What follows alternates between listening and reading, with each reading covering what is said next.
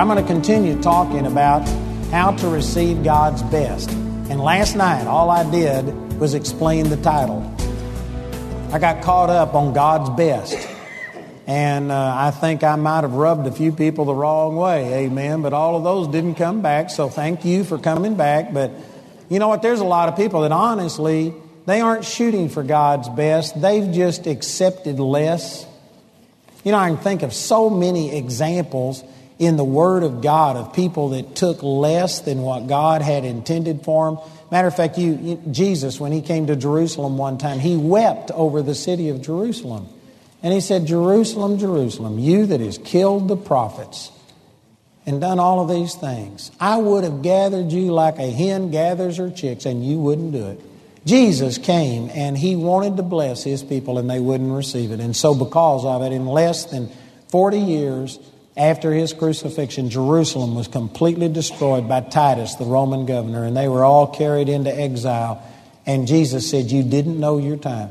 God wants to bless us. That verse I used last night, Jeremiah 29 11, He has thoughts of peace and not of evil to give us an expected end.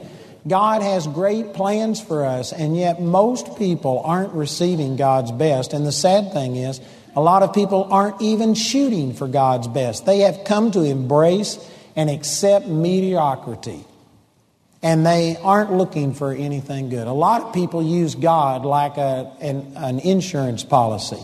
In case something bad happens, you call on God to heal you, to get you out of a bind. But in your own daily life, just leave me alone. I'm doing fine the way I am. That's one of the reasons that we have so many problems, is because we don't depend upon God and make Him the center of our life. So basically, last night I was just trying to encourage people that they have to shoot for God's best. As long as you are willing to settle for less, you will.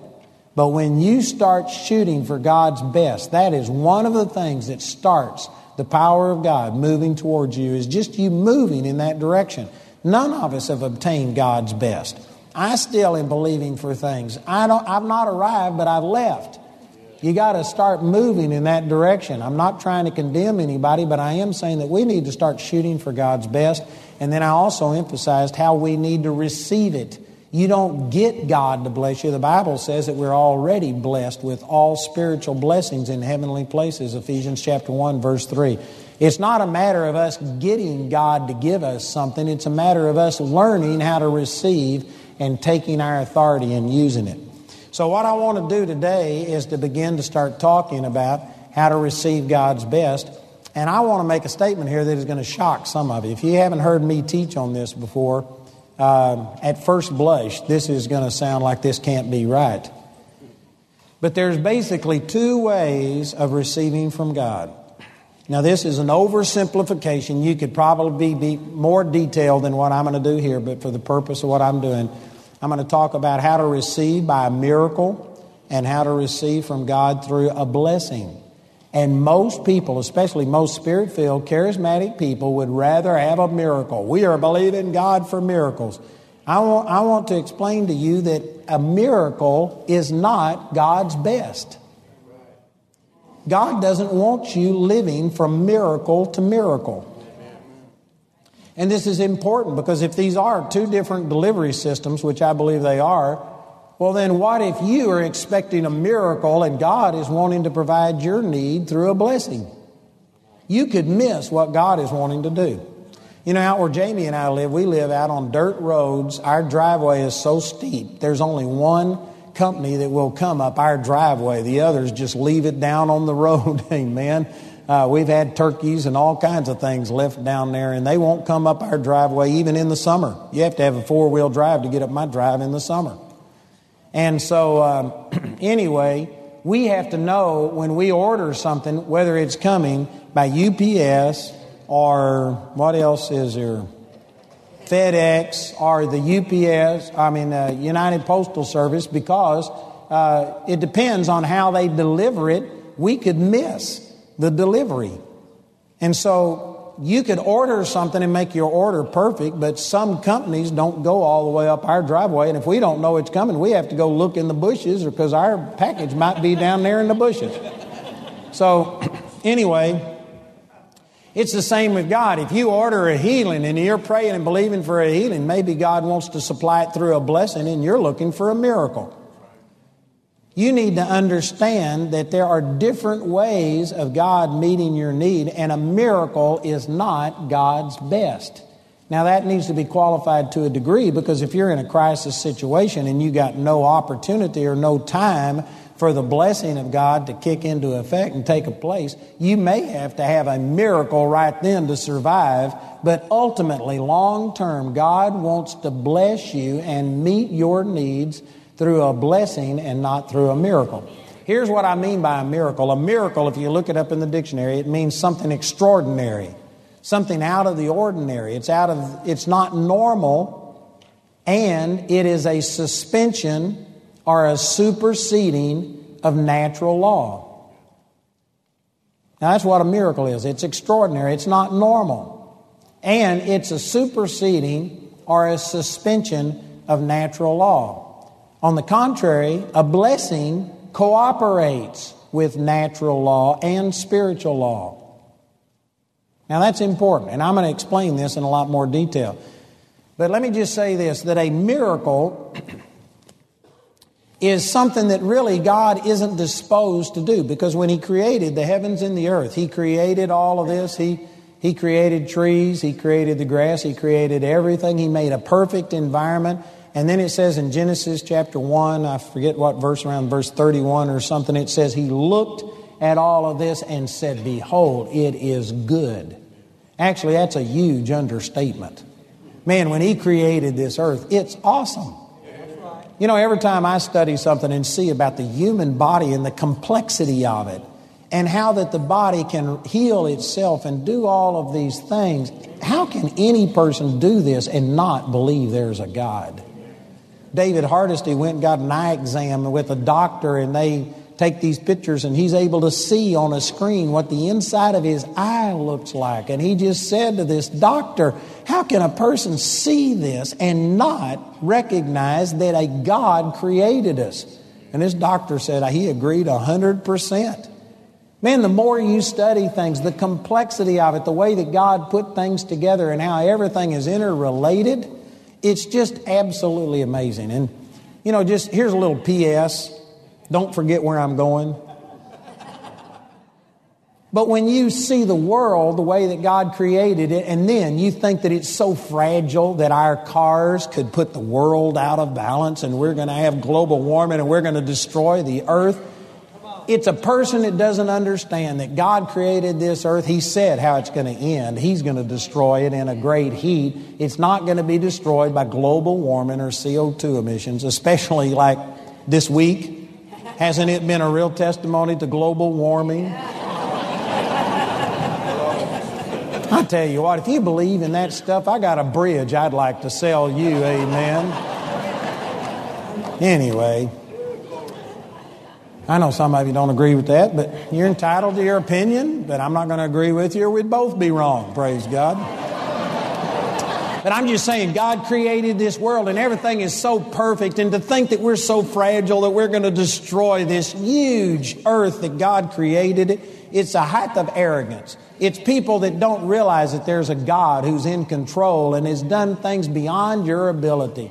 Little man's puny ability isn't going to affect any of this stuff. They've actually shown that some of the heat and things like that are associated with solar flares on the sun. Now, let me ask you how our CO2 emissions have affected the solar flares on the sun. Just silly. So, anyway, God looked at everything and said, It's good. He created this world, and honestly, He made it so that you don't have to have miracles. He made this world that you, if you cooperate with the laws, you know, God made all of these things for our own good. And so a miracle is a superseding or a suspension of natural laws. And God created this earth good. It is not His desire to just violate all of the things that He created. He wants you to learn to live within it. But now that we live in a corrupted world, and there are things like animals were originally herbivores. Is that the way you say it? Where they all ate plants and things like this. But since the fall, animals have started eating each other. We see that the creation has gone out of whack. There are, I'm sure, viruses and germs existed because God created everything, but they were like animals. It used to be herbivores. Now they do something different. These viruses, these germs, these bacteria, they used to have a positive function, but through the fall, all of that stuff has been corrupted.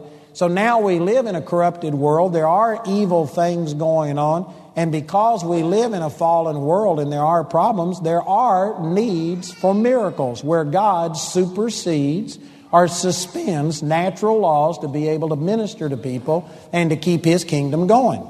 And so I agree that that does happen. But here's, here's some points I want you to consider. Here's three points about miracles contrasted with three points about blessings and I'll go back and explain this in more detail, but if you could get this, it'll change your impression. A miracle is a superseding or a suspension of natural laws, and God created these natural laws, so He's not prone to do it. So before God will give you a miracle, you have to be in a crisis. So if you're going to live from miracle to miracle, you're going to live from crisis to crisis. That's not what you want. And yet, there's a lot of people that they ignore the natural laws. They ignore not only natural, but spiritual laws. Like, for instance, when we talk about health, people will always talk about your diet and exercise. And you know what? Those are some natural laws. If you don't use muscles, they atrophy. And so there is a truth here. But again, the secular world doesn't even acknowledge that there is a spiritual being. They just look at everything carnally and try and figure things out they believe that we're nothing but evolved animals. They believe in evolution. They don't believe in the spiritual part of man. And so, if you listen to our world system today, they'll tell you that it's all diet and exercise. They'll go over to Japan, where people have the lowest um, degree of heart problems in the world, and they have long lives, and they'll look at that, and they'll just immediately examine some natural things, such as their diet. And they say they eat a lot of fish. And so that must be the key to long life and, and low health risk is by eating a lot of fish. And what they miss is that the Bible says that if you honor your father and mother, you will live long upon the land. And Japanese actually worship ancestors. You talk about honoring, that's an important part. And yet, see, you aren't ever going to have any scientist look at any spiritual, emotional application of anything. They're just trying to find a carnal reason because they aren't spiritual, they don't think spiritually minded, and so they ignore this. But I tell you, honoring your parents is a big part of whether or not you're healthy or not. Amen or oh me. Some of you that grew up in the 60s and gave your parents fits You've never made a connection, but I guarantee you there is a connection between the way you've honored your parents and some of the things that are happening in your physical body. The scripture also says in Proverbs, I think it's 17 22, that a merry heart does good like a medicine. And you know what? If you rejoice and if you're a happy person, it affects your physical body. There's a reason that Bob Hope and Milton Berle and George Burns lived over a hundred, and yet they drank and they smoked and they did all of these things that our world is saying is wrong, and yet they lived to be over a hundred because you know what? They were comedians and they did a lot of laughing and they learned how to laugh. I don't know exactly what proportion the spiritual has over the physical, but I'm saying that if you listen to the natural world, they'll say 100% of your health is diet and exercise. It's not. This is andiology. I have no way of verifying it, but I believe it's 20%. And what you, how you honor other people, the respect you show to people, whether you honor God, whether you have joy in your heart and are walking in the joy of the Lord is probably 80%, 50% of your health, and people don't even ignore any of that stuff. And this is the reason that you can have people like my mother who basically uh, she didn't like vegetables. She didn't. She wasn't a health nut, and she lived to be 96 and was healthy up until the time she was at least 92, 93. And you know why? Because she was adopted at birth, never knew who her real parents were, and she honored her adoptive parents and loved them and spoke well of them, even though they got a divorce when she was a little kid, which back in those days that was a real stigma. And my mother still honored her mother, and she lived. My grandmother lived and raised me until I was about eight years old. That's when she died. And uh, you know what? My mother honored her parents, and she was a happy woman, even though she had a lot of things happen to her. And because of it, she lived to be 96 and was healthy, and all of these things, contrary to all of the reports, because uh, those things are important. So, anyway, I got off on that by saying that, see, a miracle, you have to have a crisis to have it and people don't observe these spiritual laws, such as honoring your parents, such as operating in the joy of the Lord, such as casting your care over on the Lord, and you are stressed out and you're worried and you're a type A personality and you've got all of these things that we've just embraced that are contrary to what the Word of God teaches. And because of it, we have health issues, and then you go to God and you believe and you get a miracle but it's not going to come until you're in a crisis.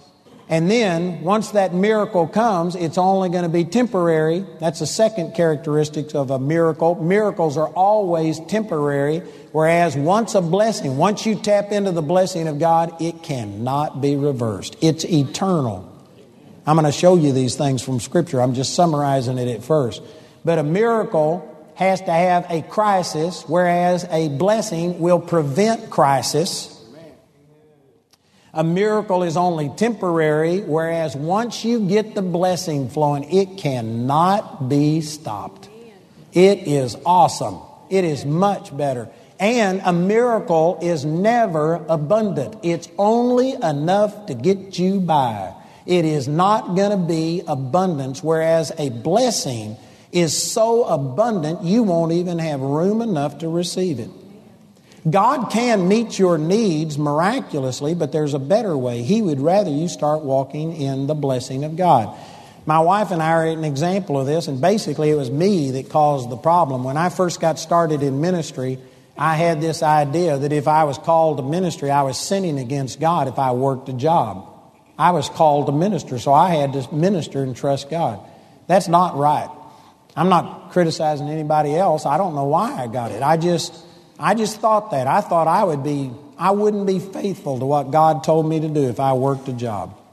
And so when we first got started in ministry, we were ministering to about five or six people a week. And you know what? When you're ministering to five or six people a week, you shouldn't be able to live full time of the ministry.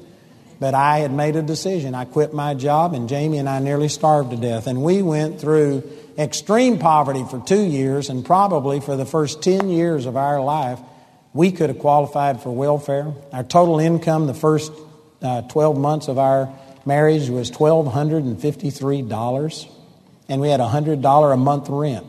Go figure that out. And then our second year, it went up to $2,500. When we moved to Manitou Springs, Colorado Springs area in 1980, we had been in ministry by that time for what, 12 years or something like that. And uh, our budget was um, $700 a month is what we were believing God for. To run the ministry, I was on radio, and that was our personal income, and we struggled, struggled, struggled, struggled because of my own stupidity, because I wouldn't go work. But you know what? My heart was right. My head was wrong, but my heart was right. And so, because of it, we had miracle after miracle after miracle.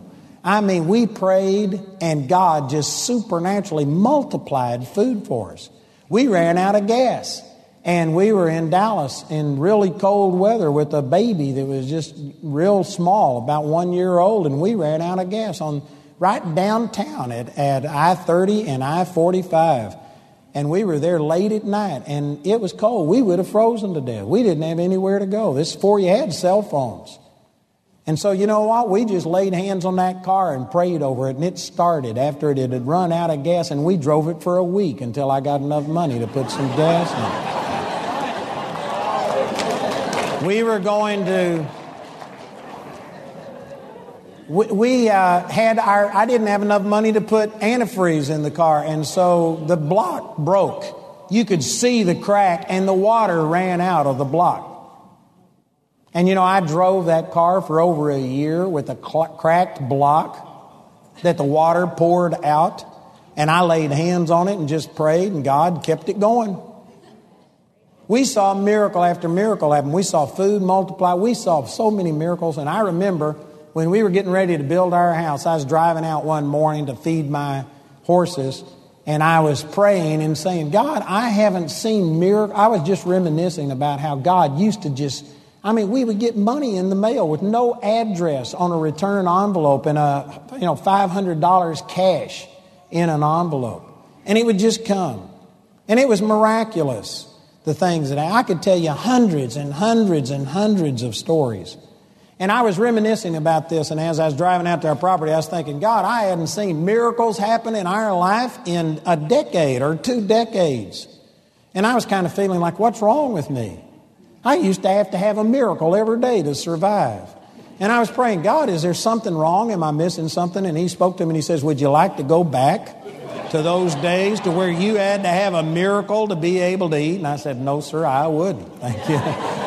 and I began to realize that, you know what? Finally, I began to learn some things. And when I got so full time in the ministry that now I couldn't work a job and do what God has opened up the door. When you become full time in the ministry, then you can live full time of it. And see, now I'm cooperating with spiritual laws. It says over in Second Thessalonians chapter 3, I believe it's verse 11 or somewhere around there, if you don't work, don't eat.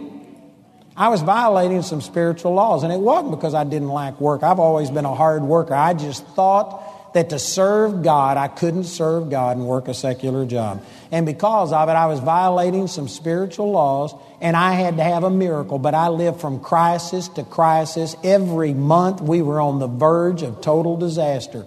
Now I've learned some things, and you know what? We are blessed, and we've got our house paid for, all of our cars paid for. We owe no man anything, and God has blessed us, and I've tapped into the blessing, and the blessing is permanent, the blessing is more abundant, it prevents crisis. Whereas when I was living from miracle to miracle, every month uh, we had to have a new miracle in order to pay our bills, in order to eat. You know, if you're listening, I could be answering questions for some of you that you're wondering why it seems like you're always on the verge of having a crisis and something's happening, it's because you aren't cooperating with either spiritual or natural law. There's a reason. And for you to operate in the blessing of God, you're going to have to start conforming to these things to see the blessing of God come. Otherwise, God loves you, and if you get into a crisis situation, He will provide you with a miracle, but a miracle is never as abundant. You have to have a crisis first, then it's only temporary. God is not going to let you live uh, long term by miracles, and you are going to have to eventually step over into the blessings of God to have things consistent in your life. Turn over to, um, let's see, is it Numbers chapters? Um, well, I just had a blank. Maybe it's Exodus chapter 13. Let's look over here. See if I can find where the manna came.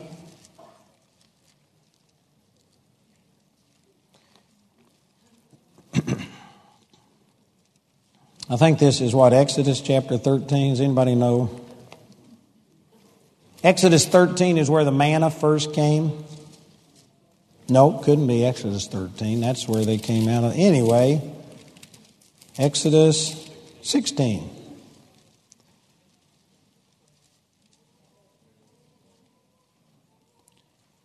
So in Exodus chapter 16 is where the manna came, and the reason I'm bringing this out is because this is an absolute miracle. Every morning there would be just this manna appear. And I've had some people try and explain this. You know, there's a lot of people that just will not believe that miracles take place. They try and explain everything naturally. And I've actually read commentaries where they believe this was the secretion of some beetle I don't believe this was a secretion of some beetle. For one thing, it came six days a week. And then on the seventh day, it wasn't there. Do those beetles not secrete anything on the seventh day? And if you gathered more than the prescribed amount, it would rot and breed worms. But on the sixth day, there would be twice as much manna as there was any other day. They would gather it and it would keep until the next day. It was a miracle. Amen. I don't know. You know, it's amazing how people try and get around things. I actually was in a place one time where they were trying to say that Moses crossed the Reed Sea instead of the Red Sea, and the water was only three feet, three inches deep. And so it wasn't, you know, really a miracle for the water to part. It was just a minor thing. Maybe the wind blew and just, you know, a ripple or something allowed them to go through. And basically, uh, they just argued and argued with me. And finally, I said, Well, praise God, this is a greater miracle than I thought for all of those Egyptians and their horses to dry, drown in three inches of water. Amen.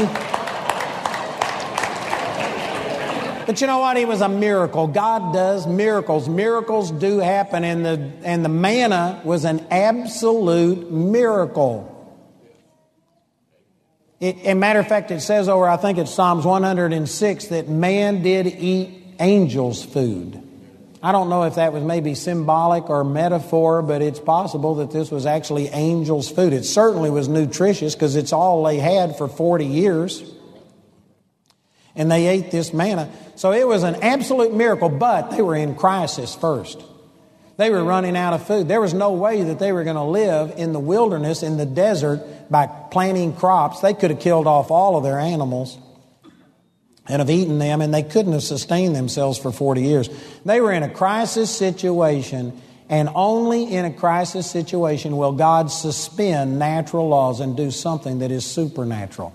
And so there was a miracle of this angel's food coming, and the children of Israel ate it. But it was temporary. And this is the longest miracle recorded in Scripture. Like when Moses walked, I mean, when uh, Jesus walked on top of the water, did you know that that was just temporary? He didn't walk on water another time.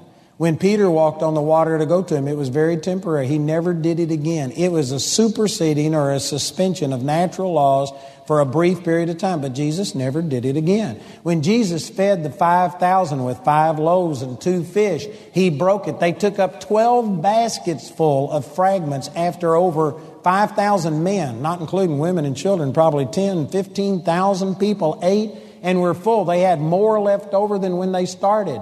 But if you would have gotten one of those pieces of bread that Jesus had broken off after he fed the people, and if you'd have started breaking it, it wouldn't have multiplied. It wasn't a permanent deal, it was temporary. It meant that one situation and it was over.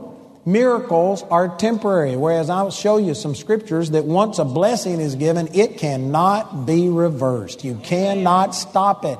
Once you tap into the blessing of God, nothing can stop it. Boy, that's a major difference right there. Amen. So, this is the longest miracle recorded in the Word, but look over in Joshua chapter 5, and I'll show you the end of this miracle. In Joshua chapter 5, this is as they entered the promised land.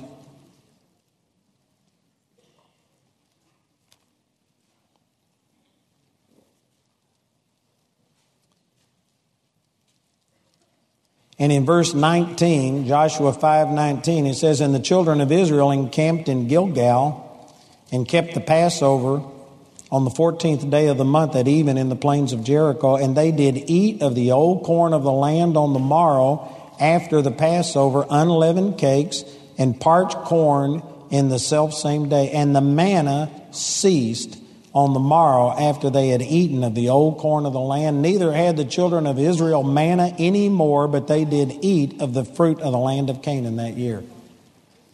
The manna ceased. This was a 40 year miracle, which was very exceptional. Every other miracle that I can see in the Word, it was just really brief. But this is a 40 year miracle, but it came to an end, and did you know that there isn't manna anymore? That was a superseding a suspension of natural laws. It was something miraculous that happened, but it came to the end.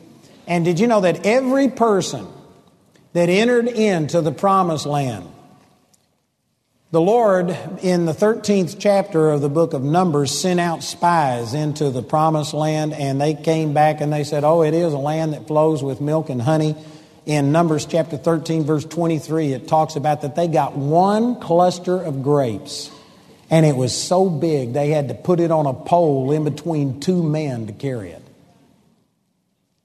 You know, we don't even understand, but back before judgment came upon the nation of Israel, it says it was like the Garden of Eden. One cluster of grapes was so big that two men had to carry it. Could you imagine two men carrying one of our clusters of grapes? this thing was huge. The land was awesome. It was green. It was like the Garden of Eden. It was well watered. It was an awesome place. And they entered into their promised land and they started eating the old corn of the land, the fruit that grew out of the ground. And you know what? It was more abundant than the manna. Matter of fact, it says that the children of Israel got to where they loathed that manna. They hated it. Did you know if you ate the same thing morning, noon, and night for 40 years, you would hate it? I don't care if it was your favorite dish, if it was a steak, if you had to eat steak three meals a day for 40 years, you'd throw that steak in the ground to go get a hot dog if somebody offered you one. People like variety, but you know what? They, they got tired of the manna, and yet it says some of the people went out to gather the manna after it had ceased, and it wasn't there. You know, it's amazing. I, I just believe, I could bet my life on this because I deal with people. That many of those people had grown up never eating anything but manna in their entire life. It says that all of the people who were 20 years old and died, 20 years old and above, died in the wilderness. So that means that the only people who were still alive before the manna started coming were people who were less than 20 years old. But for 40 years, they had eaten nothing but manna. So that means for two thirds of their life, they had never eaten anything but manna. And the majority of the people who went into the promised land were people who had never eaten anything but manna.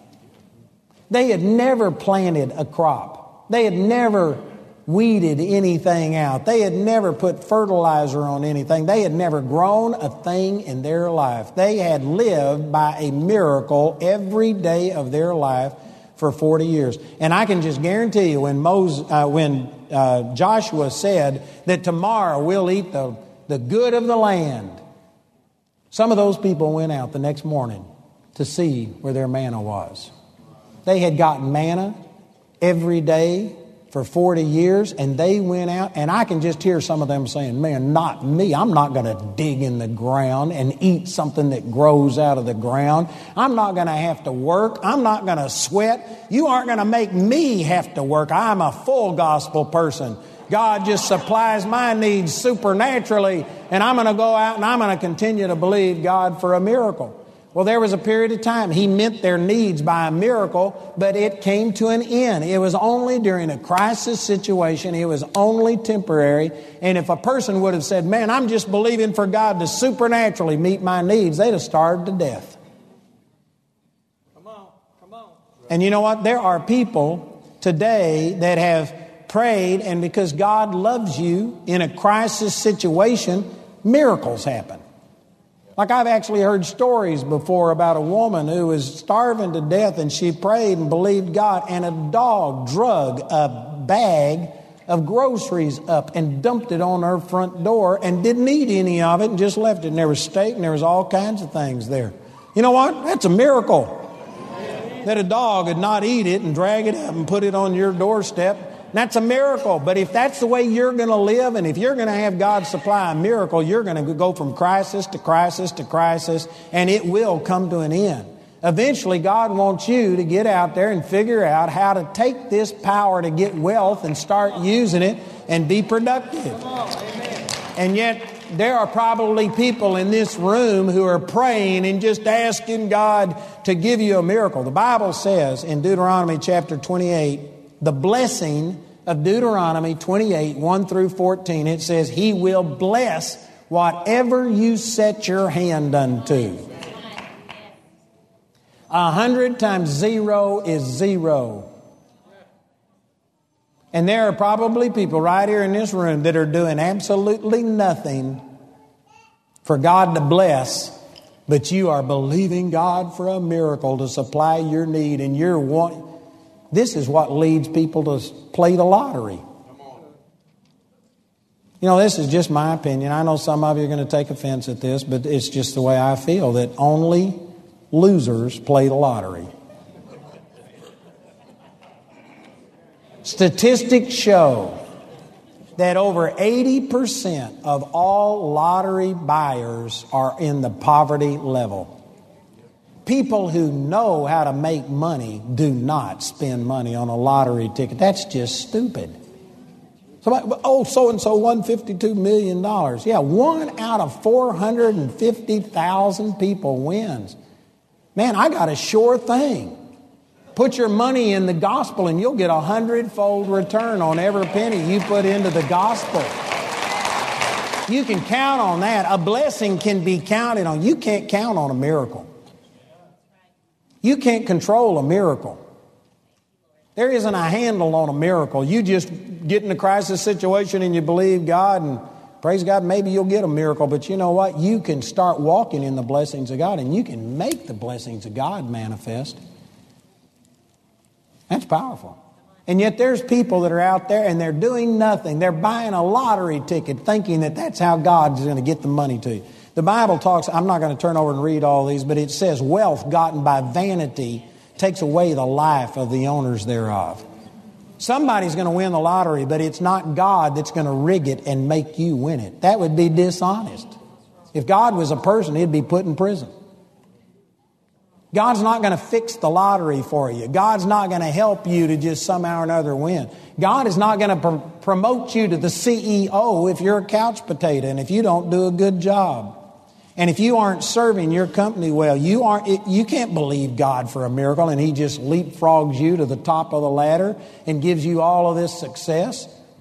There are some people who are believing God to just supply your needs supernaturally. You're like the people that want to go out and receive manna, and there may have been a time where God has done a miracle for you, but it's in a crisis situation, it's temporary. This is not the way that God wants you to live from miracle to miracle. He wants you to learn how to start being productive. Set your hands unto something and believe God to bless it. I'm not against people that are on welfare. Anybody could be in trouble and need help temporarily, but I am against people that are on welfare for 10 years, 20 years, second and third generation. And there's people who said, but if I went and got a job at McDonald's, I'd make less than I do off of welfare. But you would be putting your hand to something, and God can bless that. God can't bless welfare. You aren't going to have God supernaturally bless welfare. It is an ungodly system to get something for nothing. Thank you for that thunderous silence.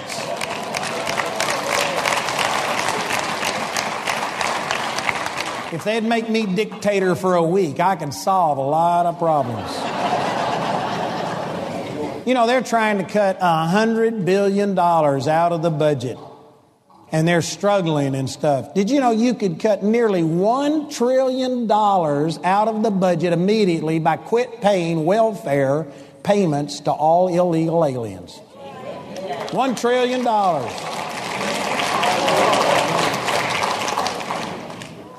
Make me president for a day and I'd solve a lot of things. I'd probably be killed before the day was out, but. You know what? We, we just got systems in place that are ungodly. God doesn't want you to be getting something for nothing. God, for you to just sit here and pray and believe that God's going to supply your need, you are believing for a miracle that if you get it, you are going to be in a crisis situation before it comes. You're going to be right on the verge of disaster before you get it. It's not going to happen any other way. He's not quick to hand out miracles because he'd rather you start just learning the laws, natural and spiritual laws, to work, and God will bless what you set your hand unto and start doing things. And the, he wants to supply your need through a blessing, not through a miracle. Amen. So some of those people, got up and went out looking for manna and it ceased. And they, if they hadn't have just eventually come around to, well, you know what, I guess I'm going to have to dig in the ground. I guess I'm going to have to plant a seed. I'm going to have to cooperate with the laws that God made. I'm going to have to work if I want to eat. If they didn't adopt that and if they just sat there waiting on the manna, they starved to death because it was over. God does not want to meet your needs only by miracles. You know, in the, in the physical realm, there are people that sit here and you treat your body wrong. You never eat, you never exercise, you aren't honoring your parents, you don't have joy, you are depressed and discouraged, which uh, people today think, well, I have no control over that. You have absolute control over it. If you're depressed, you chose to be depressed. I can feel the darts coming my way right now, but it's absolutely true. It's absolutely true. And anyway, there's people that, well, I just can't help it. And you're sitting here and you've got depression going, you got inactivity, bad food, you're overweight, which I'm not condemning anybody who's overweight. I'm overweight. A little bit of sin's not better than a lot of sin.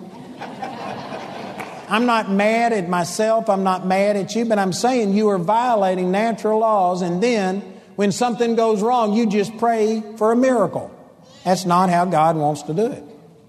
You know, I carry feed, feed sacks all of the time, and I, they're like 50 pounds apiece. If I was 100 pounds overweight, that's like putting two feed sacks strapped to my middle and if I could tie two feed sacks to my middle, and if I carried two feed sacks around, and then when I slept, I had these feed sacks on top of me, and every time I rolled over, I had to flip over, and you know what? I'd probably have back problems. And if you came up to me for prayer, and if you had two feed sacks strapped around you, I'd pray for a miracle, but you know what I'd do? I'd say, take those sacks off, and it'll help. I'd cut the sacks off and then I'd pray for you and ask God for mercy and start you with the miracle, and from now on, I'm going to do it right. But people ignore this and then they just are so put out about why isn't God healing me? God has blessed you, but there are some natural laws that you have to cooperate with to be able to walk in the blessings of God. You got to take care of yourself. And if you're one that's just to, you're to believe God for a healing, and yet you're 100 pounds overweight, and you aren't to have any heart problems, and you aren't to have any high blood pressure problems, and you aren't to have any joint problems, well, then you're going to be a person who lives from miracle to miracle, and you're going to have crisis, and you're going to have a lot of problems before you see that miracle come to pass. Thank you, Pastor Bobby Ray. I know people don't care to hear this, but it's the truth. I tell you, there's some things that we have to do to cooperate with the things of God. It's not earning God's healing power or anything like that. It's just that there are natural laws. There are things that you do. If you want a crop to grow, you can't just pray over the ground. I actually had one guy in my Bible study who got born again, was so turned on to the Lord that he was on the full gospel businessman circuit teaching and he didn't have time to plant his wheat crop. And out in southern Colorado, they count their acreage in sections. They don't count acres, they count sections. He had 25 sections of land, 640 acres per section. He waited until one week before the wheat harvest. Everybody else's wheat was already up and beginning to turn. And since he had been out, preaching the gospel, he just figured God would take care of him, and he went and borrowed half a million dollars worth of wheat seed and planted it all one week before harvest and expected a miracle. And guess what? He lost it all. His wheat didn't come up, and he was half a million dollars in debt.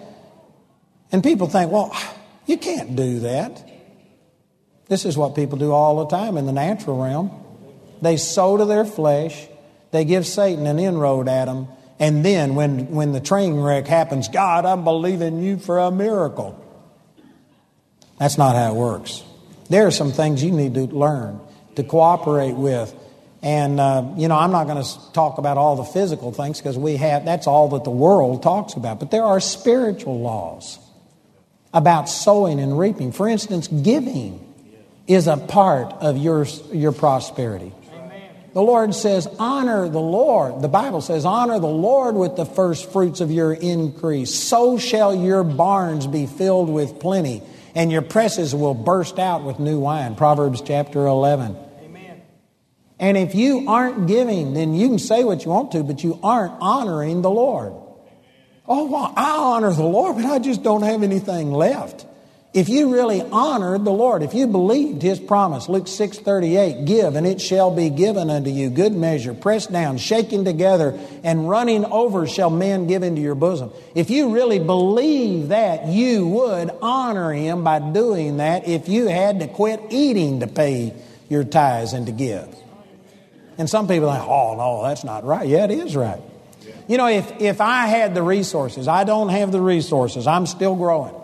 But if I had the resources to guarantee that any person who gives me $100, I'll give you back $10,000. That's a hundredfold return. And if I promised you that, and if I had the resources to do it, you would be foolish not to give. If it was going to produce a hundredfold return. Even if you didn't have it, you'd poke your neighbor and say, Give me a hundred dollars and I'll pay you back two and you would be 9,908, uh, no, what would that be? 98, anyway, it'd be, you'd be a lot better off. How's that? $9,800 better off.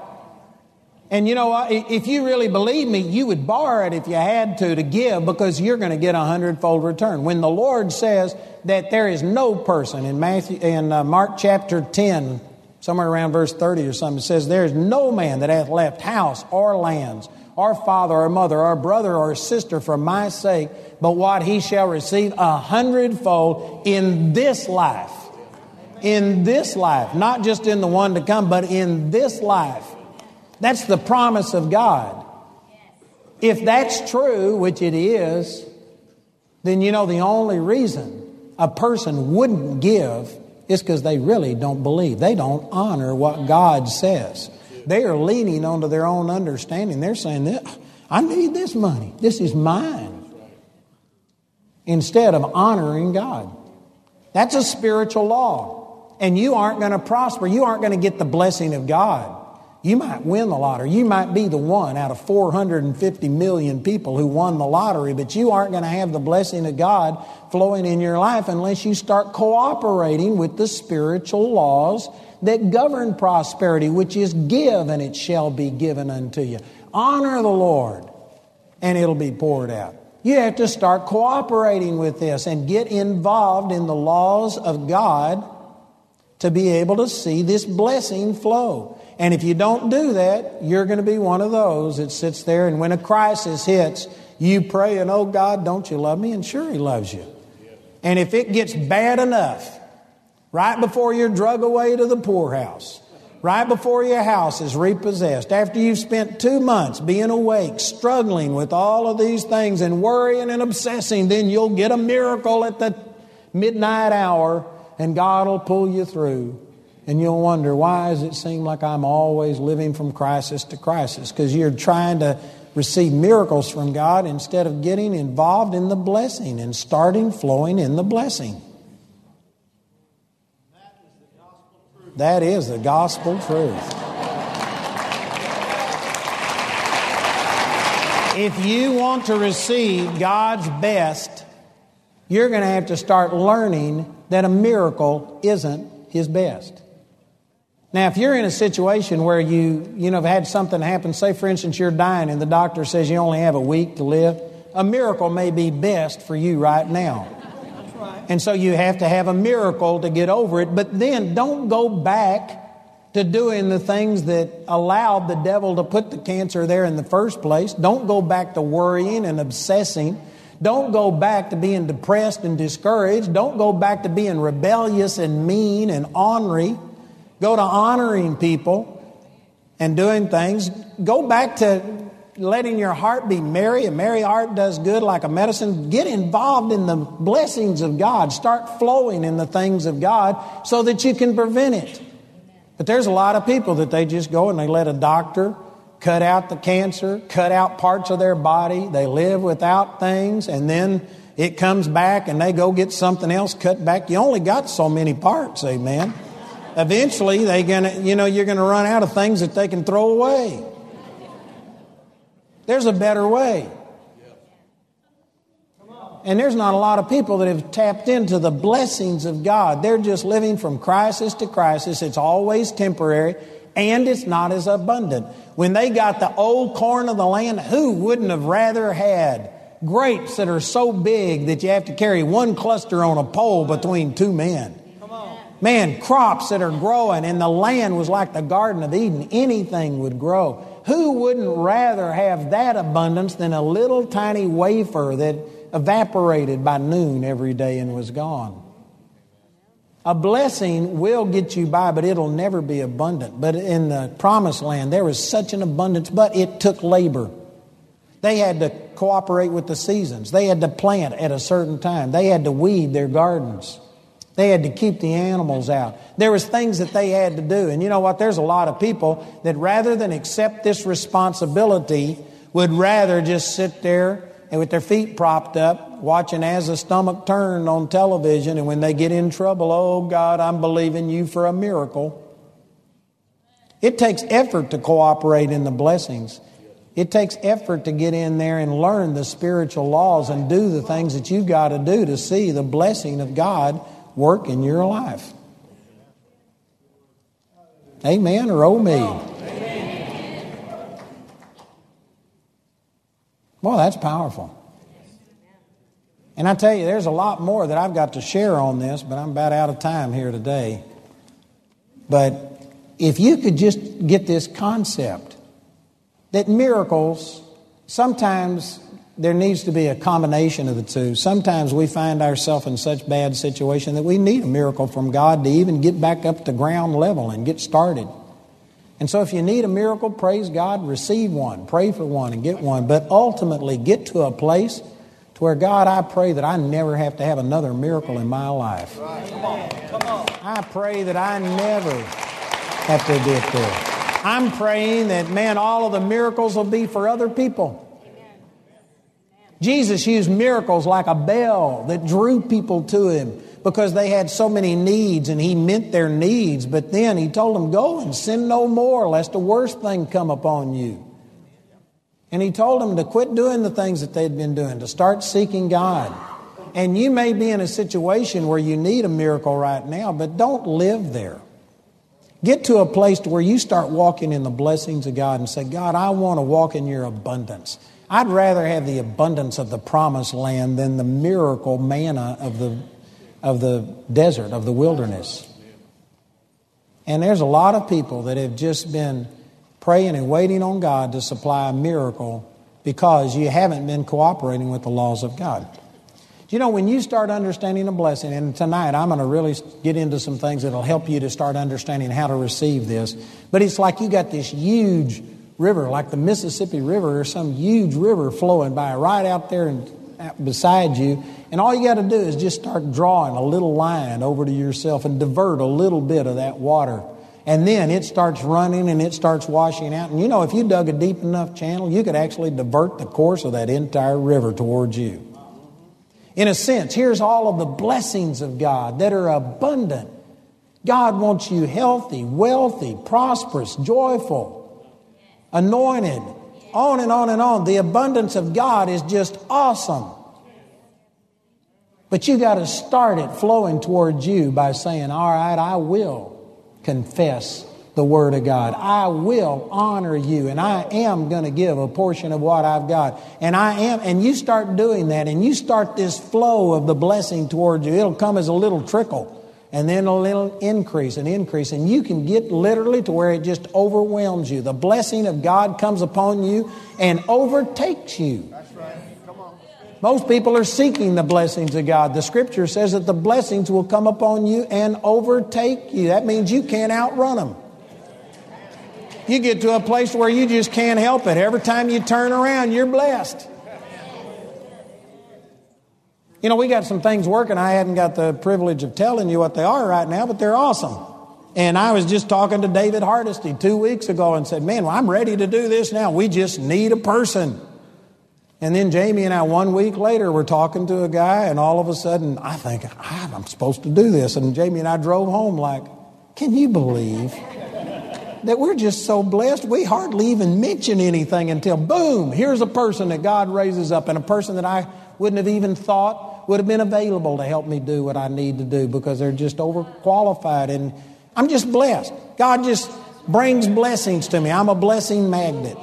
I can't turn around without being blessed.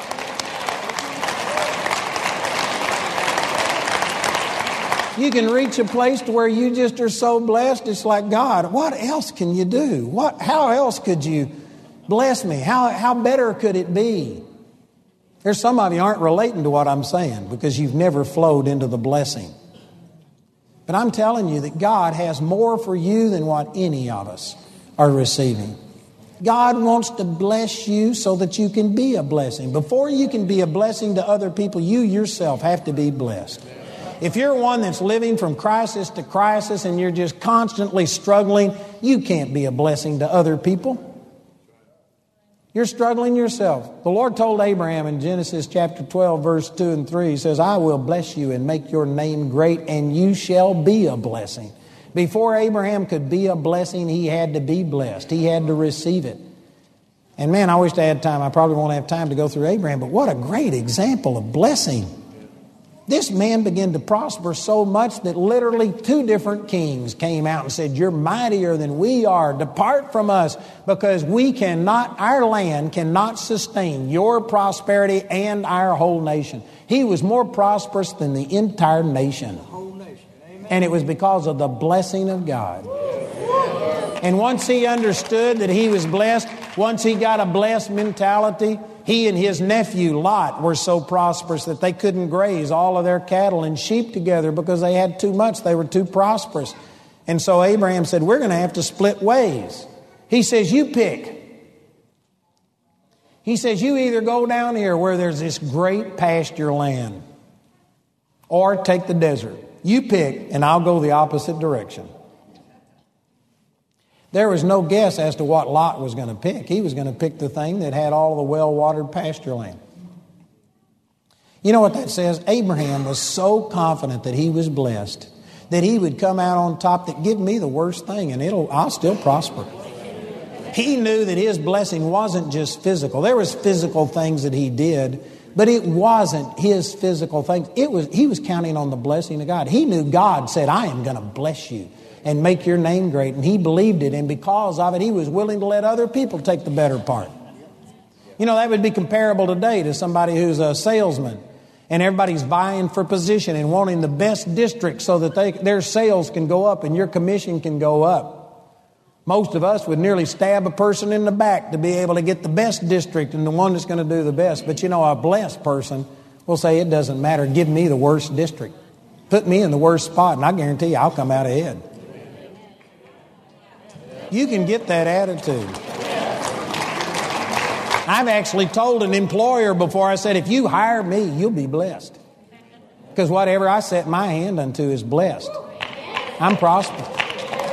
And some people think, man, you're arrogant. I'm not arrogant. That is knowing that I'm blessed.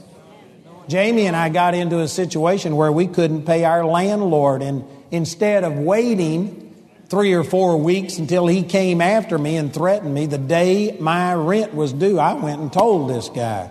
And I said, I don't have the money. And I said, I'm sorry. I'm good for it. I will pay you, but I just don't have it. I didn't avoid him. I was up front and honest with him. And he owned a photography studio. And he says, I'm about to lose my business. He said, The guy that developed my pictures is gone. He says, I'll let you work it off. And I couldn't, this is back during that poverty time when I thought it was wrong for me as a minister to, to work. But I couldn't sit there and say, no, I'm not going to work when I owed the guy money. And so reluctantly I said, well, okay. And I went in there and he started teaching me how to develop pictures. He had a contract from the high school and he had two 8 by 10s, a 5 by 7 and 17 wallet size photos for every kid in the school, and they were two months behind on fulfilling it. And I had to get in and started developing these pictures. So he took me in there the very first time, and he shot this. Uh, we had a dark room in this machine, and you had to shoot this and put it through the developer and do all of this. And old school, amen. And um, anyway, we came out, and he looked at this picture, and he says, "What's wrong with this picture?" And I said, Nothing's wrong with that picture. That looks great. He says, Too much magenta. I said, What's magenta? I didn't even know what magenta was. And he went in and started trying to teach me, and honestly, I couldn't figure it out. I, I just didn't. That's not my calling. But you know what? I, I needed to pay this guy off, and I wanted to do a good job, so I got in there and I started praying in tongues. And I did things that you can't do. I did. I hadn't got time to explain it, but because there were 17 wallet size, you could only put eight wallets on one eight and a half by 11 sheet of paper. And then the extra one, the 17th, had to be put on one sheet of paper and then run through the developer. And so you wasted the rest of that paper. I thought it would make sense to put eight different people's wallet size picture on that, but you had to cover it and then turn on the lights, change out the negative, redo everything, and then remember where you were on this piece of paper and stuff. And so, anyway, I shot one of those, and he came walking through, and he came running in there, and he said, You've put eight different people's picture on this, and you didn't overexpose the other one. He says, I've been developing pictures for 26 years. You can't do that again if your life depended on it. He says, I've only done that once in 26 years. And I said, Well, look at this. And I took him into a room, and there must have been there must have been a hundred sheets like that that I had already done. And this guy just he just shook his head and he says, I don't know what you're doing, but he says, keep doing it. And did you know, within two months, he offered me 50% of his business. And I told him, I said, no, I'm called to minister, and I didn't take him up on it. But I say that guy's business. And you know, he heard me on television giving this story, and he contacted me. He's down here somewhere in South Texas now. And uh, he wrote and asked me about, Do you remember working for me? And I said, Sure, I do. And you know, when it came time to leave, he wanted me to train a replacement. so they brought a guy in, and I took him in the dark room, and we shot a shot, and I took it out into the light, and I said, What's wrong with this picture? He goes, Nothing's wrong with that. I said, Too much magenta. I've been waiting to do this. and I started teaching him how to do the settings and do all of this stuff. And I mean, I only had one night to train this guy, and he started to panic. It was about the end. He says, I still don't understand what you're doing. How do you do this? And I said, Well, if you want me to be totally honest, I I pray in tongues and I ask God to show me what this picture needs, and God just gives me words of knowledge and shows me how to do it. And this guy had all of, you know, his face just flushed, and he says, I don't pray in tongues. What do I do? And I said, Well, I can help you. I can help you to pray in tongues. Other than that, I don't know what to tell you. And I just left him. Amen. But I'm saying that, you know what? I'm blessed. And I could guarantee you, if something happened, if I had to go work at McDonald's, I'd either be the manager or the owner of that McDonald's in a short period of time because I'm blessed. And if I set my hand unto it, I'm blessed. Whatever I do is blessed. Some of you are thinking, I'd never say that. Obviously. It's obvious because you don't understand the power of a blessing. Once you understand the blessing of God, I guarantee you this will change your life if you can understand how blessed you are and how to start receiving God's best, His blessing. It will transform your life. You'll never go back to being normal. Amen. And the good news is that every one of us has been blessed. Ephesians 1 3, we are blessed with all spiritual blessings in heavenly places in Christ Jesus. Every one of you is blessed. We just haven't understood this concept of a blessing. We haven't understood how to activate it, how to get it going. And because of it, many of us have lived outside of the blessing of God just under your own effort, your own strength. And I tell you, there's a better way. This will change your life if you can receive all of these things that we're talking about. It'll be a real blessing to you. Let me remind you again that we have last night and today's already, well, it's not already, but within five minutes it'll be duplicated CDs and DVDs. And you need to get this and go over it and over it and over it, and it would be a real help to you. Amen? Amen. Thank you, Jesus. Thank you, Father. Father, we love you and we just thank you that you have blessed us. That, Father, you have something better for us than a miracle. Not that a miracle is bad, it's just that the blessing is so much greater. Father, thank you that you have provided for everything. You've given us all spiritual blessings, and we don't have to live from crisis to crisis. We don't have to live in temporary miracles. That, Father, we can live in the abundance of a blessing. Father, I thank you for that, and I ask through the Holy Spirit that the Holy Spirit would take the things I've talked about here today and that you would just open up people's hearts and that we would start pursuing your blessing. Learn how to walk in it. Learn what the blessings of God are. Thank you, Jesus. Father, we believe that you are burning this in people's hearts. And that, Father, we, I pray that we would get to a place that if we need a miracle, we receive it, but then we get to a place that we say, Father, I pray that I'll never have to have another miracle. That I'll walk in the blessings of God. I'll be divinely healthy instead of learning how to get a miracle healing that we will just be so blessed that we can do whatever it is that you call us to do without having to start praying for a miracle. Thank you, Jesus. We believe that your supply is greater than our need. And we just submit ourselves today to receive these blessings and miracles. In Jesus' mighty name. Amen. Praise God. You know, if you aren't born again, you need to be born again. That's the greatest miracle that any person could ever receive is the gift of eternal life. And then you need the power of the Holy Spirit because you this is not normal the way that I'm talking. I had the man from South Africa say that man, he was just overwhelmed last night with some of the things I said. You know what? I know that what I'm saying is not normal. But you know what? I don't want to be normal. I don't want to be like this world. We are of another country. We've been born again, and you, you're going to have to think differently, and the Holy Spirit will just transform the way you see things. You know, when you receive the Holy Spirit, you speak in tongues. We had over 120 people last night come and receive the baptism of the Holy Spirit, speak in tongues. That's awesome. And speaking in tongues is very important. But you know the number one thing that happened when I received the Holy Spirit? It just changed the way I saw things. It changed the way I thought. It says in 1 Corinthians chapter 2 verse 14 that the natural man cannot receive the things of the Spirit of God. They are foolishness unto him. Neither can he know them because they are spiritually discerned. But the Holy Spirit reveals them unto us. You need the Holy Spirit to see things from God's standpoint.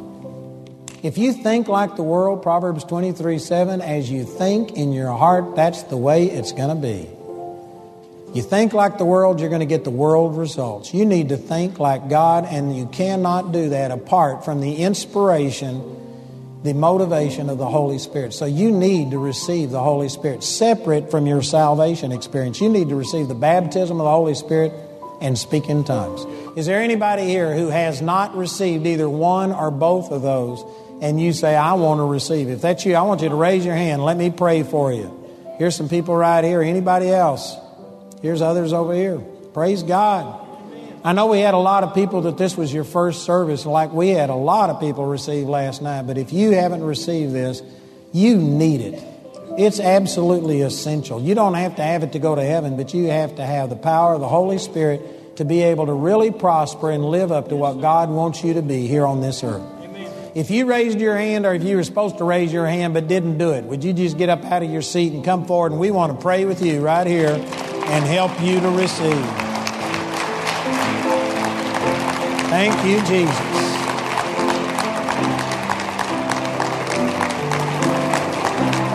Just come stand right here in front. Praise the Lord. Awesome. Isn't this amazing how many people have received? This is going to change your life. Thank you, Jesus. Praise the Lord. A couple of these ladies already been healed today. I already prayed with them. Already been healed. Now you're going to get the Holy Ghost. What a deal. Thank you, Jesus. Anybody else?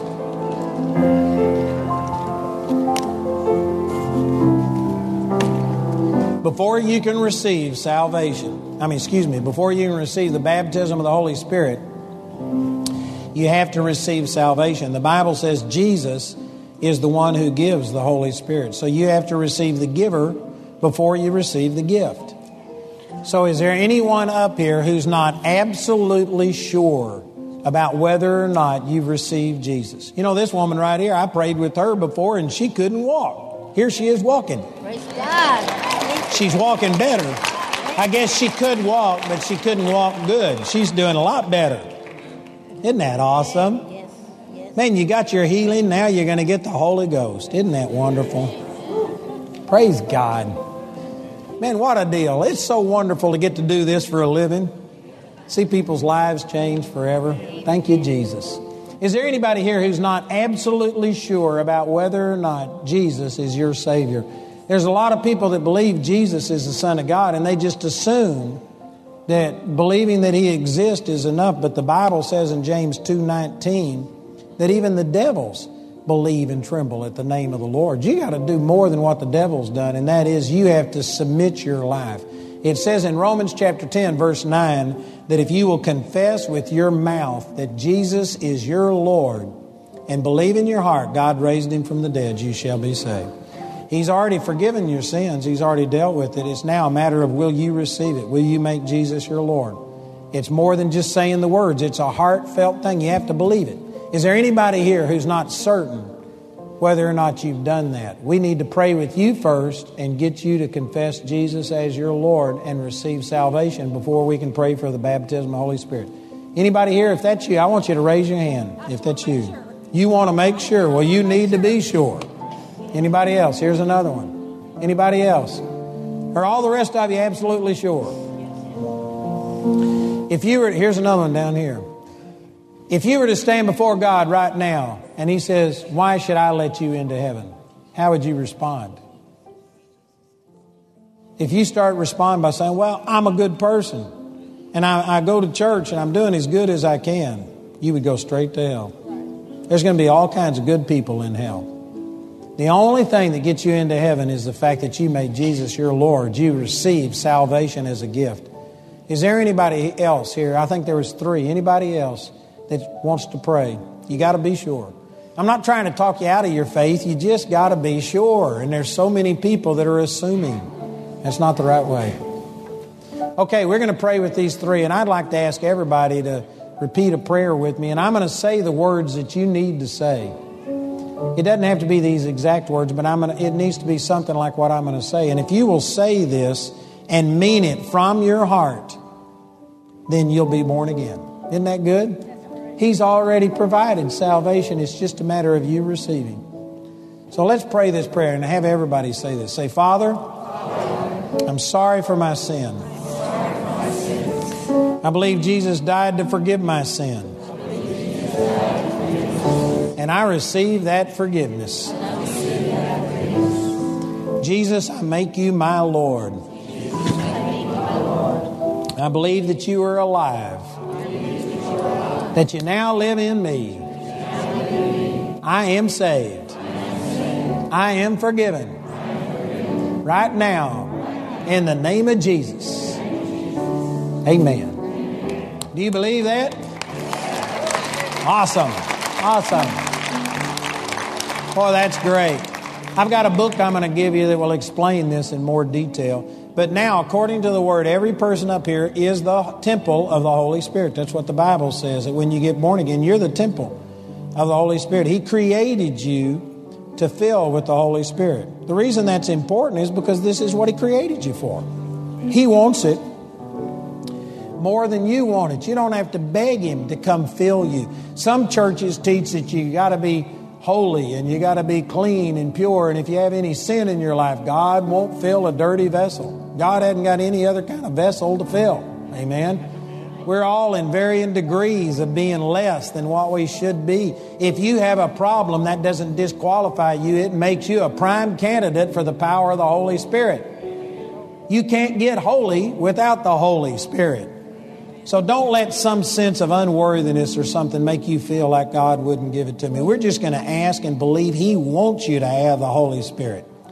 And so we're just going to open up the doors to these temples and let the Holy Spirit comes in. And then I'm going to ask our prayer ministers to come up here and stand behind you and lay hands on you because the Bible says that when the apostles laid hands on people, the Holy Spirit came. So we're all of these people are already filled with the Holy Spirit and they're going to lay hands on you and release this power to flow into your life. So we're going to ask, they're going to lay hands on, and then I want you to quit asking. There's a time to ask, but then there's a time to believe. And I want you to just start thanking Him that He gave you the Holy Spirit, like He promised that He would. So we're going to ask, they're going to lay hands on, and then I want you to start thanking Him. At that time, I want you to lift your hands like this, because when the, the Bible says when you lift up your hands, this blesses the Lord. God likes this. It's like when somebody sticks a gun in your back. You go, surrender. Man, this is your way of surrendering, and I want you to quit asking and start thanking Him. And then the Bible says when you pray in tongues, you are giving thanks. So we are going to start speaking in tongues that God has given us and start praising Him that He gave you the Holy Spirit. And as we pray in tongues and speak in tongues, I want you to join in with us. Amen. And just start thanking Him in tongues. And I can say a lot. I hadn't got time to say more, but I've got a book I'll give you that will explain it. But it's really, it's not hard. But the biggest problem is people think that the Holy Spirit is going to force you to speak in tongues. He doesn't do that. You speak with tongues. Acts 2 4 says, They spoke with tongues as the Holy Spirit gave them the utterance. He inspires it, but you do the talking. You will feel the desire, but He won't force you to speak in tongues. You have to choose to speak.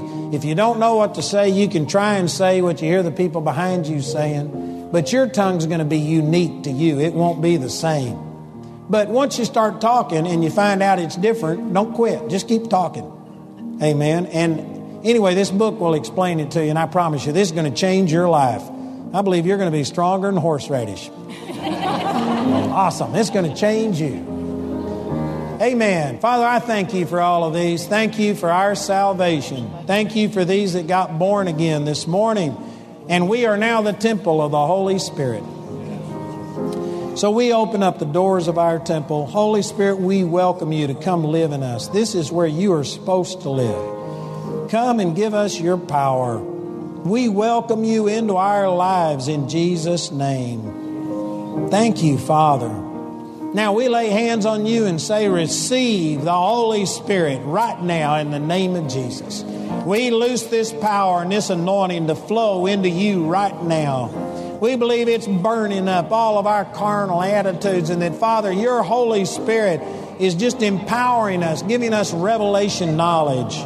We loose this power into every one of these now in Jesus' mighty name. Hallelujah. Now let's put those hands up and go to thanking God. Thank you, Father, that your word's true and that I am filled with the Holy Spirit. Thank you, Father, for giving me power. Thank Him out loud. Talk out loud. Thank you, Father. Those of you who know how to pray in tongues, let's start worshiping the Lord, speaking in tongues. And as we speak in tongues, switch from thanking Him in English to thanking Him in tongues. Whether you feel anything or not is not the important thing. When I received the Holy Spirit, I didn't have a great feeling, but man, I got the power of the Holy Spirit. The Lord changed my life. And so just start thanking Him. And you need to speak.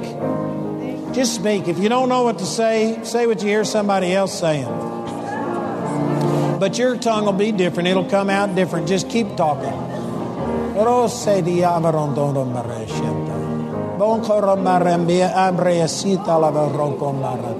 That's it, just speak. You're bypassing your brain. You're praying straight from your spirit. You're bypassing your doubt, your fears, your confusion. You're releasing the Holy Spirit in a way that you've not done before. It's powerful. It may seem strange to you, but man, you are speaking in the tongues of angels you're releasing power to flow through you. It's powerful. Thank you, Jesus. You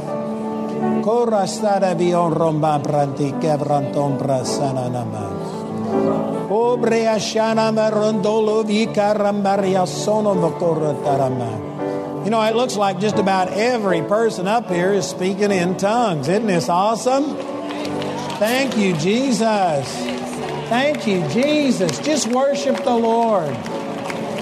Praise God. Isn't this awesome? Let me have your attention here for just a minute. Sorry to interrupt you, but this is more important than what any of you understand.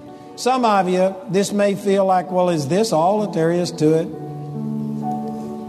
I tell you, this is one of the most important things. Outside of being born again, this is the most important thing that you could receive from God.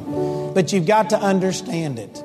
And even if you didn't speak in tongues, I believe God gave you the Holy Spirit. You just need to learn how to yield and allow the Holy Spirit to speak through you. When I first prayed for the baptism of the Holy Spirit, it took me three and a half years to speak in tongues, but that's because I was a Baptist. And I had so much fear and under, misunderstanding about it, it took a long time to get my mind renewed. But I've written everything I know about it in a book. And this book has helped thousands and thousands and thousands of people speak in tongues. And I promise you, if you will read this book, it will explain to you about the hang ups that I had, the fears, and I believe it'll help you to speak in tongues. So it's really important that you get this book because we want you to get the full benefit of what God has done in your life. So, right here is Ashley Teradez, a man with his Bible up. If you would go down this aisle, he's going to take you to a room right next door, give you a free book, help you any way you can. If you need healing, they will be there to pray with you. But if you would, just please follow him and we will give you a book and help you to receive. Isn't this awesome? Thank you, Jesus. Thank you, Jesus. Thank you, Lord Jesus. Boy, I have so many people come up to me and say that they've received the Holy Spirit and that they've just never been the same as a result. To me, this is the number one thing outside of being born again that gets your Christian life going. It's really important. And I tell you, these people are never going to be the same again. I believe it's just going to be a tremendous, tremendous change in their life. Again, we'd like to offer our prayer ministers to you. These people are here to help you pray. Uh, I know that there's some people that feel like I'm the only one that can pray for you, but really, my anointing is not prayer and miracles. My anointing is to teach the Word of God. And when I pray for you, I do exactly what these people are doing. Matter of fact, some of these people have gift of miracles and gifts of healings that I don't have in my life. And they are well qualified to be able to pray for you. So if you would like prayer, just come forward right now. Let one of our prayer ministers agree with you and lay hands on you. And we're going to believe God for great miracles to happen. The rest of you, if you'd wait just a little bit, I want to give those that want prayer opportunity to get up out of their seat and come forward. Do that right now. And the rest of you, I'll be releasing you. But remember that we have a service tonight at 7 o'clock. And then we have a service again tomorrow morning at 10 o'clock. And then tomorrow night, Saturday, at 6 o'clock. We start an hour early so that my crew can get everything put up and go to bed before 2 or 3 in the morning. And then remember that we have CDs and DVDs already duplicated out there of the two services that we've already had. And I tell you, they would be a real blessing to you. If you can, come back and be with us, and we're going to have a great time. Amen. If you need to be dismissed, you're free to go. Uh, those of you that want to stay and pray, we're going to pray with these. And last night, we had a lot of miracles happen as we were praying here. I called out healings. And uh, you're welcome to stay and pray with us, but you're free to go if you need to. God bless you. Thanks for coming. You are blessed. Blessed will prevent a miracle. Praise God. Thank you, Jesus. Hallelujah. Father, we pray with all of these. We agree with them in the mighty name of Jesus. And Father, we thank you for your healing power. We believe that, Father, you're touching every single person here. Thank you that Jesus has already provided it. By his stripes, we were healed. And we just put ourselves in agreement and take our power and authority and we release this supernatural power of God to flow and to heal people right now. Thank you that eyes are opening up, blind eyes are opening right now. You know, there's people out here that have been struggling with eyesight problems. I believe here's an anointing of God right now that's healing eyes. If that's you, I want you to stand and raise your hand so I can see who's going to receive this. Here's the healing power of God. I've had God heal my eyes. They still aren't perfect, but I was supposed to wear glasses 40 years ago. Had never worn them yet.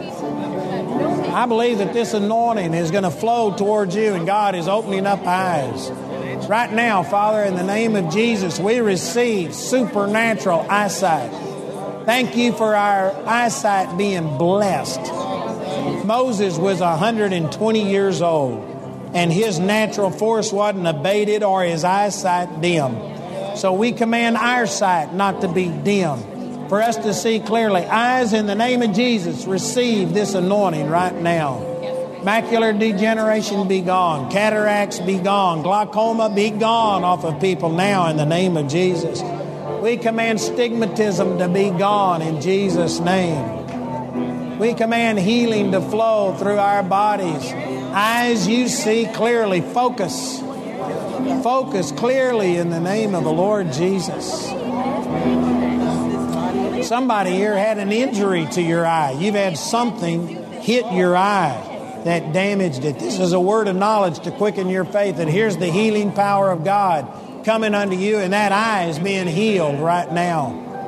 Here's this anointing flowing in your body. And Father, we just receive this. Thank you for healing our eyes right now. We receive this in the mighty name of Jesus. Praise God.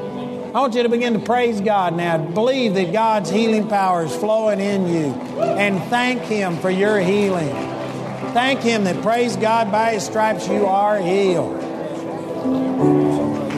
Thank you, Jesus. Hallelujah. God bless you, brother.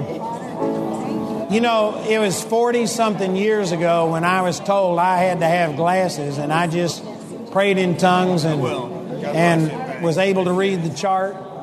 And I got my glass, uh, my driver's license without glasses, but I still had some problems with my left eye. So what I began to do, the way I got my eyesight to clear up, when I was looking into that machine, I started praying in tongues, and boy, it just popped into perfect sight. So what I would do, I would go to like a restaurant, and I'd look across the room at some sign and I'd cover up my right eye. And then I'd look at my left eye and I'd pray in tongues until it popped into focus again. And when I started, it would take 20 minutes or 30 minutes, and it'd only stay in focus for five minutes or 10 minutes. But I just kept doing that and kept doing it. And you know, then it got to where it took only a minute to get it into perfect focus, and it'd stay there for two weeks or three weeks.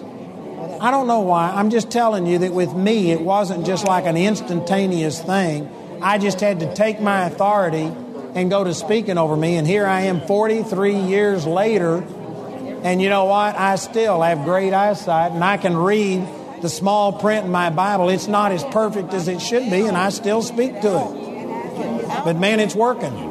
I'd recommend it. You can get a miracle where it's just instant, or you can just start speaking the Word of God over yourself and bless yourself, and your eyesight will begin to improve. So I want to encourage you. I believe that God has healed you. You just need to stand in it and walk in that. And praise God, you're going to see a difference.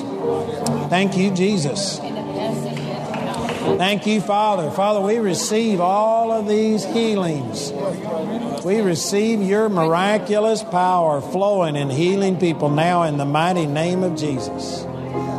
Thank you, Father. Thank you, Father.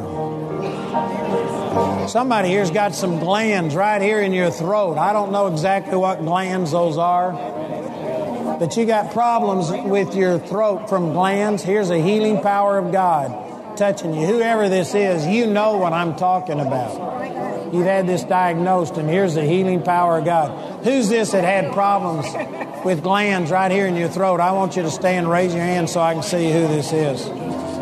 I know I got the right meeting. Right back here in the back. Praise the Lord. Anybody else? Here's one lady back here. Here's a man over here. Here's another one. Father, in the name of Jesus, I release this anointing right now. And whatever's wrong with these glands, I speak healing to them in Jesus' name. Glands, you be healed right now in the mighty name of Jesus. We loose life to flow through you and to reduce the death, the sickness, the disease that Satan has tried to put on these people. Be gone now in Jesus' name. And Father, we receive your perfect health. I thank you that those glands function normally, that they work properly. We agree and we receive this and thank you for doing it in the mighty name of Jesus. Hallelujah. Thank you, Jesus. Amen. I believe you're going to see a difference. I believe you're going to see a miracle. Amen. Thank you, Jesus. Praise the Lord. Father, we just agree and we receive this in Jesus' mighty name. Hallelujah.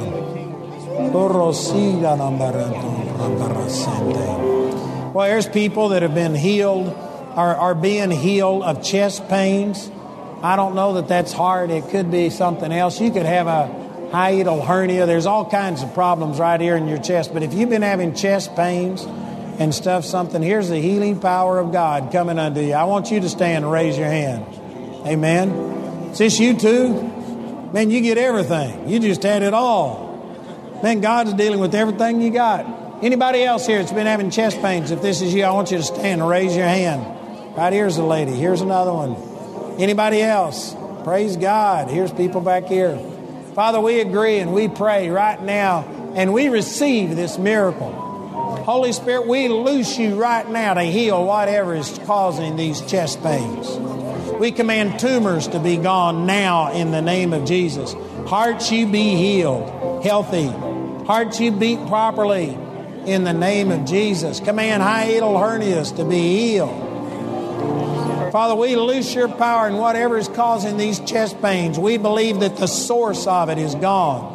And now the pain leaves and that we are healed from this time forth in the mighty name of the Lord Jesus. Thank you, Father. We agree and receive it right now. Believe it's done. Amen. Is there anybody in here who had pain that's already gone? You can already tell a difference. Anybody? If that's you, I want you to wave at me. Here's some over here. Praise the Lord. Isn't that awesome? And I believe all the rest of you are healed too. Sometimes it takes a while for things to manifest, but if God healed one, He healed them all. I believe every one of you were healed. You just got to stand and speak it over yourself, and it'll come to pass. Thank you, Jesus. Thank you, Father. You know, if you can, come back tonight because I'm going to talk about what a blessing is and how to activate it. It's voice activated, and this will really make a big, big difference in how you receive from the Lord. Praise God. Thank you, Jesus. Hallelujah.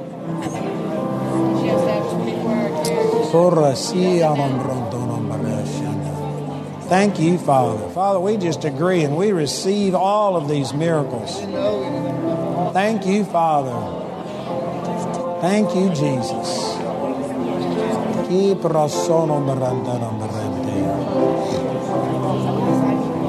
You know, I believe that the Lord's speaking to me that there's some of you here that realize you've been living from miracle to miracle, crisis to crisis. And praise God, you want to push over into the blessing realm.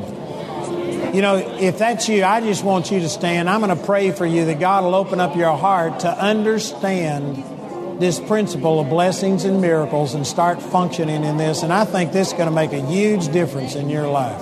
Amen. Father, I pray for all of these and we take the word that I've already shared. And Father, thank you that you have blessed us with all spiritual blessings. That, Father, everything we need has already been provided by a blessing. That we don't have to ask you to do something, it's already been done. We just right now open up our hearts to learn how to receive these blessings, how to cooperate how to activate the blessing that has already been spoken over us. And Father, I thank you. I believe that the Holy Spirit is giving supernatural revelation to people that we'll leave here with a new understanding, believing you for your best, for miracles, not for miracles, but for uh, blessings to come to pass in our life. Father, we just pray that, and I thank you. I believe that this is happening, and that, Father, there is a change in people's lives. We are going to start flowing in the blessing of God greater than we ever have before. And Father, we thank you for that. We agree and we receive it in the name of Jesus. Amen. Y'all agree with that? Awesome. Awesome. Well, you guys are the hardcore fanatics that just stay around till the last blow. Amen. That's awesome. You know what? You're the ones who receive the blessing. That's what it takes, is this attitude that, man, I came to receive. So that's a good thing. Well, God bless you. We'll see you tonight. Remember, we'll be starting at 7 tonight, but 6 o'clock tomorrow night. God bless you. You're dismissed.